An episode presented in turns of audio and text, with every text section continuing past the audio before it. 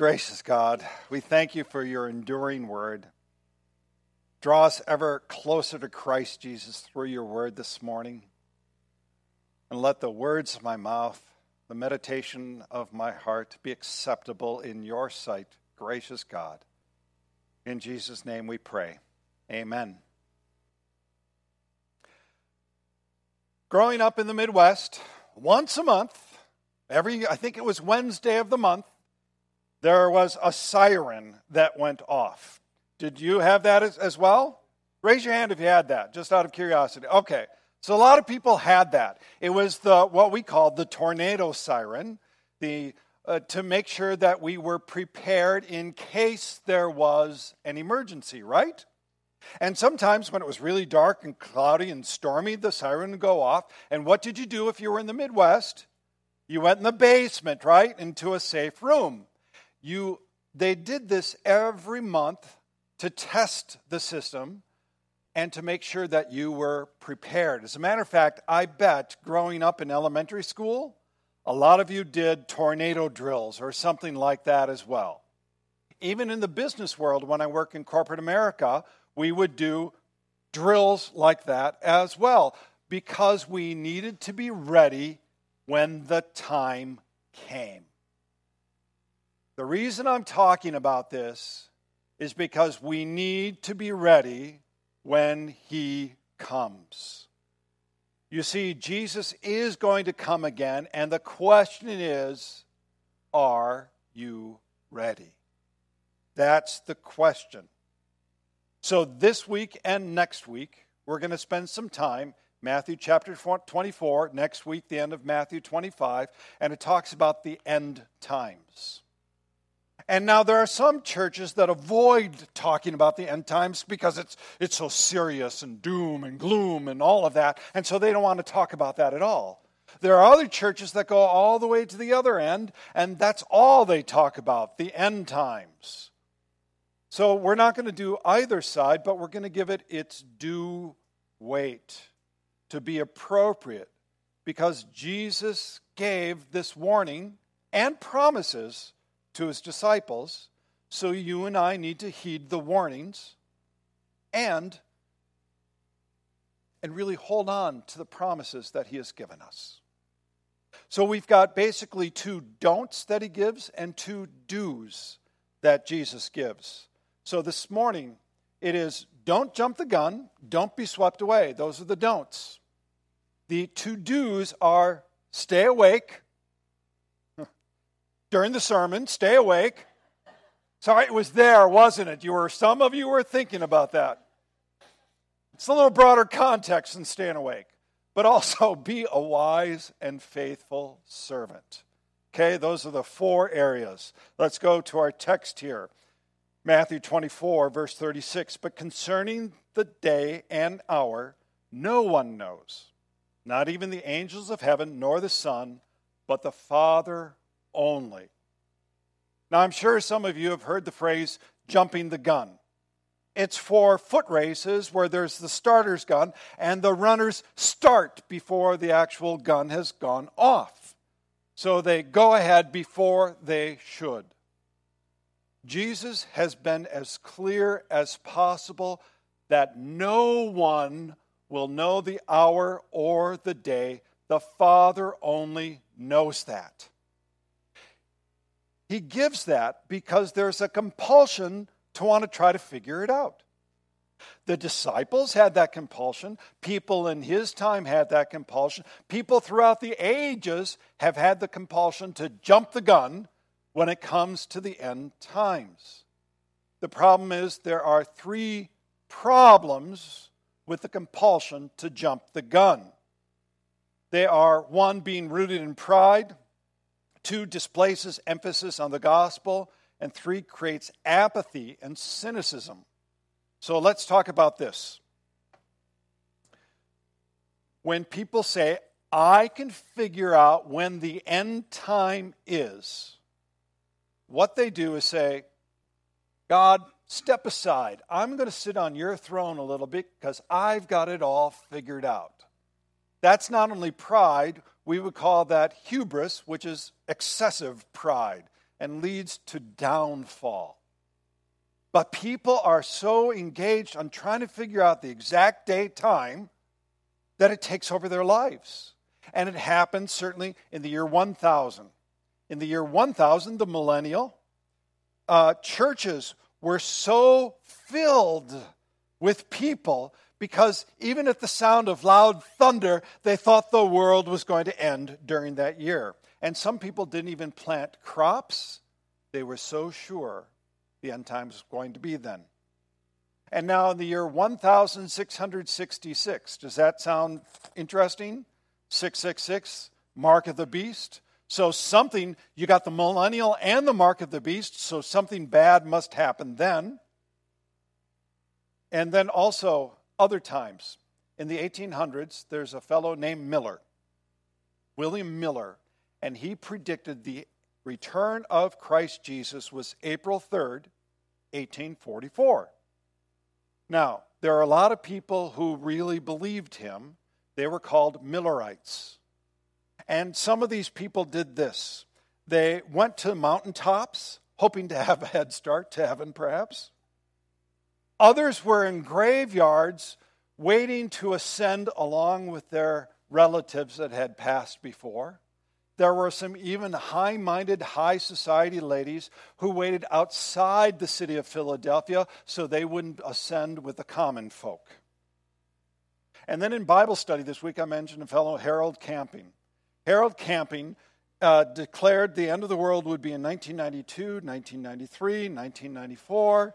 May 21st, 2011, and then October 21st, 2011, he died December 15th, 2013 you would have thought that he would have quit before he was ahead. But you see, this is pride, isn't it? Jesus has been very clear, but oh no, I can figure it out. Well, let's go to the second one because this, this is very difficult. There are a lot of people who place so much emphasis on the end times that that's all they talk about. You know, when people see a good movie or they're really engaged in a hobby or something, that's all they really want to talk about. And after a while, you're going to go, oh! There are some people who talk about the end times, what's happening in the world, what's happening in Israel, all to the effect of not even really talking about, well, what will save you? Jesus Christ and his gospel. Jesus didn't come just to talk about end times, he came for the good news. Now, this last part, it creates apathy and cynicism. Harold Camping declared that the world, the second coming and the end of the world, five times, right? How do you think people treated him at the end? Yeah, there's another kook, right?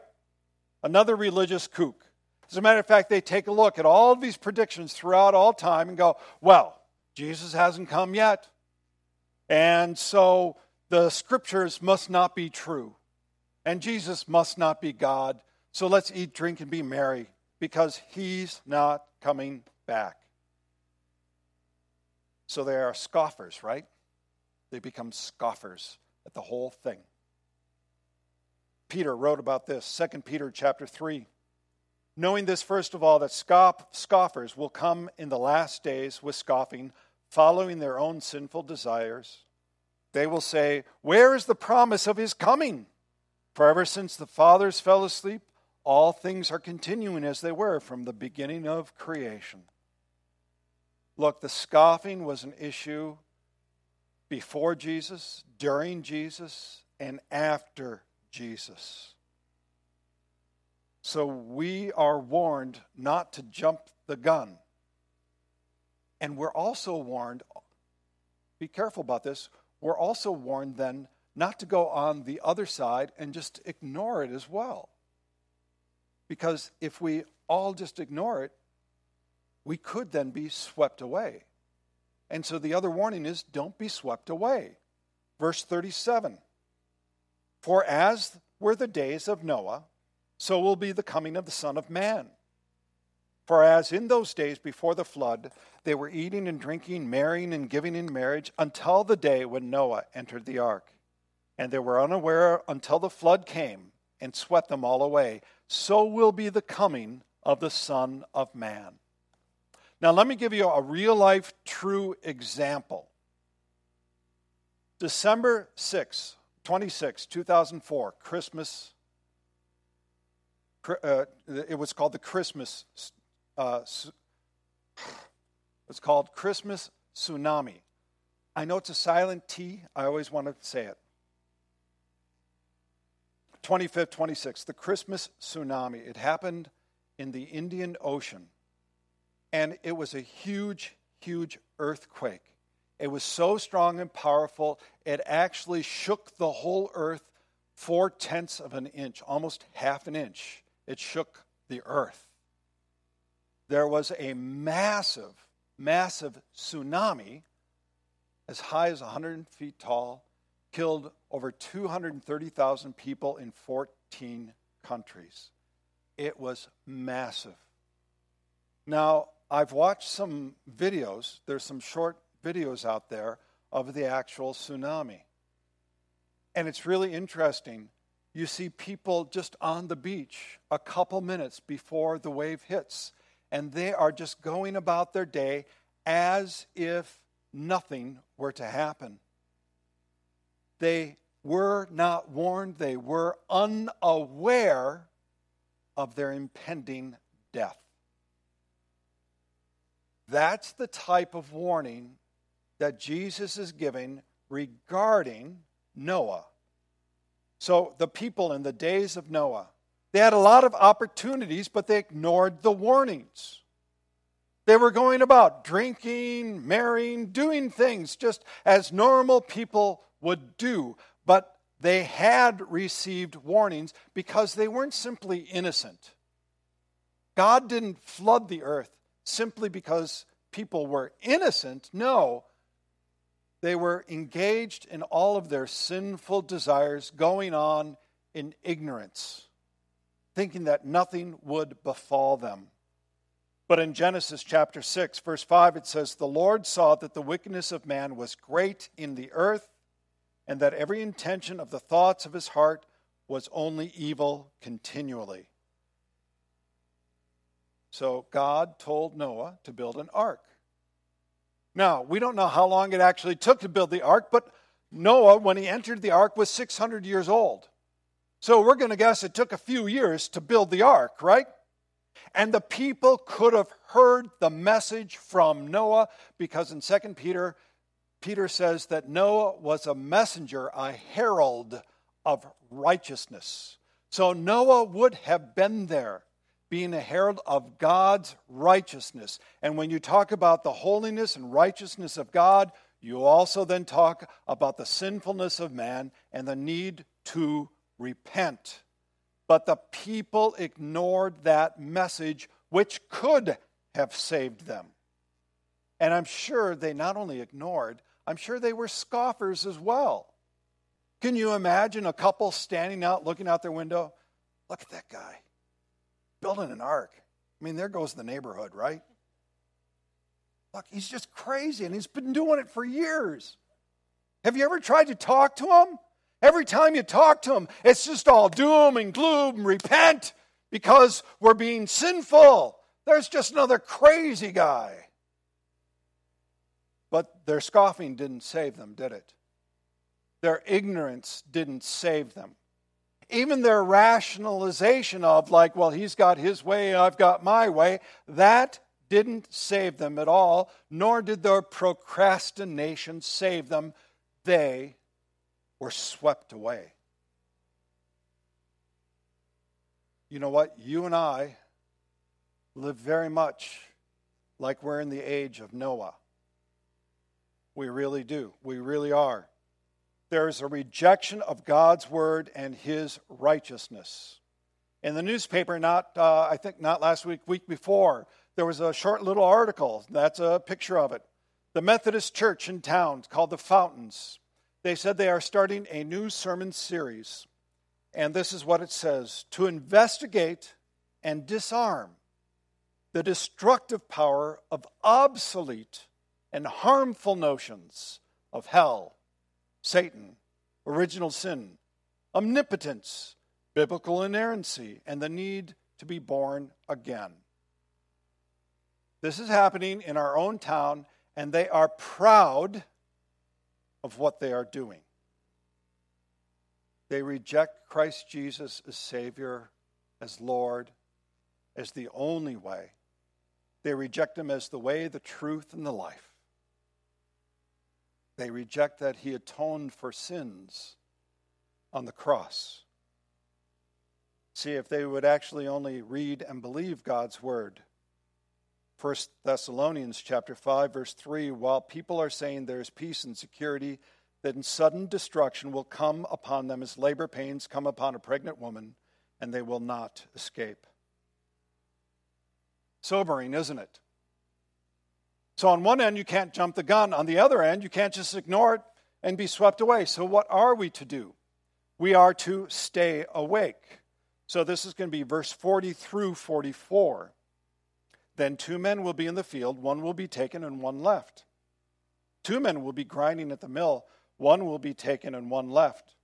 Therefore, stay awake, for you do not know on what day your Lord is coming. But know this that if the master of the house had known what part of the night the thief was coming, he would have stayed awake and would not have left his, let his house be broken into. Therefore, you must also be ready, for the Son of Man is coming at an hour you do not expect. Have you ever been sleeping and there's a noise that happens, a loud noise that makes you wake up? Get your heart pumping a little again because you don't know exactly what that is. Well, when Heidi and I moved into our first home in South Minneapolis, summer night, gunshots on the block. We woke up, called 911 because that's what you do, right? And then you're awake for a long time listening. Your, your senses become very hyperinflated, so to speak, and you're just listening and waiting. But after a while, you do kind of fall asleep. And then another night, there's another gunshot 911. But this time, kind of go, hmm. And then after a while, amazingly enough, you get kind of used to gunshots. And it's weird. And you kind of go, well, it's two blocks down, not a big deal. And after a while, you kind of fall asleep faster, and it's not as big of a deal for you. It's still a big deal, by the way, but not as big. This is kind of, in a way, how it goes with our spiritual aliveness. That when you are born again, and by the way, you must be born again, that's what Jesus said. When you are born again and you're alive in the Spirit, there, there's a, a, a sense of vibrance, a, a sense of urgency, a sense of wanting to read His Word, of looking at the things that are happening around the world and discerning. But after a while, right? The world doesn't end, the news cycles change, even church can kind of become routine, right? And you start to get lulled into a spiritual slumber. And it's really easy to become involved and fall asleep. A spiritual slumber. Yeah, it's a good picture, right?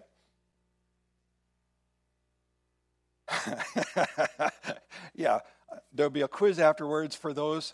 Did you see that picture? What was that picture? Okay. but it's really easy, right? Just to kind of go with the flow. But Jesus says we must stay awake. And when you are alive in the Spirit, there are a couple things. To be alive in the Spirit is to be awake and ready no matter the hour or day. If Jesus came right now, would you be ready? If he came at three in the morning, would you be ready? We are also then to be alive in the Spirit is to be children of the light. And that's what we have uh, children of the light and following and guided by Jesus. Uh, verse 4 from 1 Thessalonians are reading there. But you are not in darkness, brothers, for that day to surprise you like a thief. For you are children of the light, children of day. We are not of the night or darkness. So then, let us not sleep as others do, but let us keep awake and be sober. So we are to be awake, but we're not to be in such a hyper awareness state that we are worn out or anxious or fearful. As a matter of fact, when you are in His light, there is no fear. When you are children of the light and walking in His light, walking in His path, there is no fear. Fear not was a huge message in our church all of last year. You know, fear not, fear not. God reassures his people again and again to fear not. Genesis chapter 15, verse 1. After these things, the word of the Lord came to Abram in a vision Fear not, Abram. I am your shield. Your reward will be very great. From our reading from Isaiah 35 today, say to those who have an anxious heart, Be strong, fear not. Behold, your God will come with a vengeance, with a recompense of God. He will come and save you. And then in Revelation chapter 1, verse 17, when I saw him, I fell at his feet, though dead, but he laid his right hand on me, saying, Fear not, for I am the first and the last. God speaks to those who he loves, who know his Son, and he reassures them fear not. So we are to stay awake, to be alert, but not fearful, to be confident. And we are also then to be a wise and faithful servant. Let's go to our text here. Verse 45, and I'm going to read through 51. Who then is the faithful and wise servant whom his master set over his household to give them food at the proper time? Blessed is the servant whom his master will find so doing when he comes. Truly I say to you, he will set him over all his possessions. But if that wicked servant says to himself, My master is delayed, and begins to beat his fellow servants, and eats and drinks with drunkards, the master of that servant will come on a day when he does not expect him, and at an hour he does not know, and will cut him to pieces, and put him with the hypocrites. In that place, there will be a weeping and gnashing of teeth. So, you and I are to be wise servants during this time of being awake. As faithful servants, we are to do the work that He has entrusted us to do. Now, Jesus really fleshes this out, what it means to be a wise servant, in Matthew 25, verses 14 through 30. I actually gave a message on that last year during this time. And if you haven't listened to it, I would encourage you to go online and listen to it. He really fleshes it out. It's about this story, and it begins this way this parable. For it will be like a man going on a journey who called his servants and entrusted to them his property. To one he gave five talents, to another two, to another one each according to his ability. So the master, Jesus, the king, has gone. He's entrusted his precious things with his servants. Two of them are given very large amounts, and what they do is they utilize the talents, the money, and they put it to good work, to good use. But, and so they're rewarded for that. But one just puts it in the ground and doesn't do anything with it. And he is severely punished.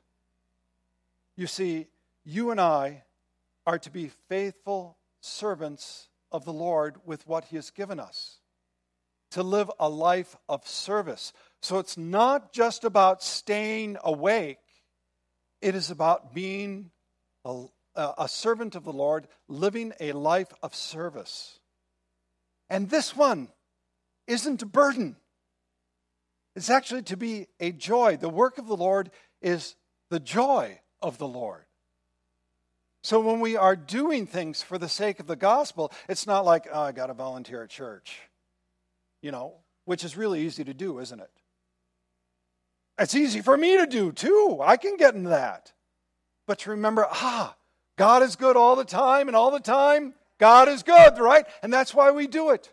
And when we do that, we enter into His joy. That's the type of things we are to do, be of service, and the joy of the Lord while we stay awake.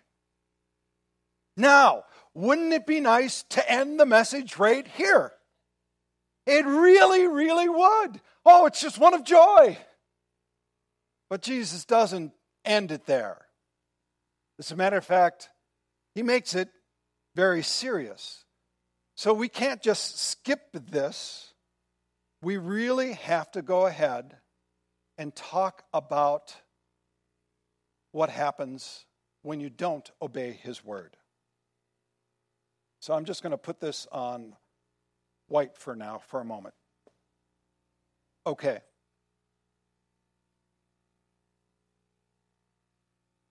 We are not to be like in the days of Noah, kind of going, Oh, I'm saved, but then, and I go to church on Sunday, but then again, I just go ahead and I go get drunk. I go watch movies I shouldn't watch. I do all sorts of things I shouldn't be doing, but I go to church right? Not to do that at all. That's just like the days of Noah then. You see, for people like that, they're the hypocrites. They're not living the life that they should be living. Now, let me distinguish this, by the way. How many of you believe what we're talking about and try to do your best and yet fail. I put my hand up every day. For those who are visitors, one of my favorite song lyrics it ain't no crime to be stupid, but I still get busted every day. Right? But then there's a spirit of, yeah, you got a new crowd, you got to work it in. But, but there's a spirit of repentance that goes with that, right? I know what I am to do. I have failed. I repent and ask for forgiveness. That's not being a hypocrite. A true hypocrite is one who believes, who says they believe something.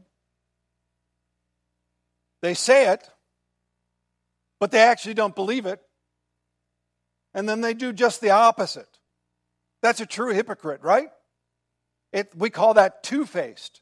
And on the picture of there, you've got a, the mask of somebody smiling and then ready to stab you in the back the minute you walk away.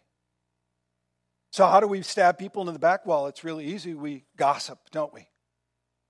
And we say things, all sorts of things that we know we shouldn't say. And we're not even sorry about it. That makes you a hypocrite if you're down that road. And Jesus gives a severe warning for those who take their faith just casually but are really hypocrites. What does he say? You're going to be cut to pieces, a place where there is a wailing, a gnashing of teeth. That's the seriousness that Jesus talks about here. So we need to take it in that seriousness. But you, what are you to do? You are to be children of light, right? You are to be children of light and live in the day. So let's talk about things you do here. Don't trust, don't jump the gun. Trust God's timing in all of this. Look, I don't know when the last day will be. I don't know when I will die, when Jesus will come again. I do know, though, that He has given me work to do. And I'm to do that work. The next one is don't be swept away. So be aware of the seasons. You know, I talk about the things that are happening in this town, like what the Methodist Church is going, just so you can be aware, not to make you afraid, but you can be aware of what is going on around you. Stay awake. Are you spiritually alive in Christ Jesus? Are you sharing his light with those in darkness? See, we come together in worship to be awakened again, so to speak, right? Because it's really easy to doze a little bit during the week. And we come here and we're woken up, and thus we should then share that light of Christ Jesus with others. Could be a small little way, could be a large way, don't know. That's the work that we are to do stay awake to, and to be a wise and faithful servant. And when you do that, you know what you have? Joy. You have the joy of the Lord. From our reading in Isaiah, and the ransom of the Lord shall return and come to Zion with singing. Everlasting joy shall be upon their heads. They shall obtain gladness and joy, and sorrow and sighing shall flee away. Brothers and sisters, stay awake, be ready, be children of the light, be faithful servants unto him. And all the people said, Amen.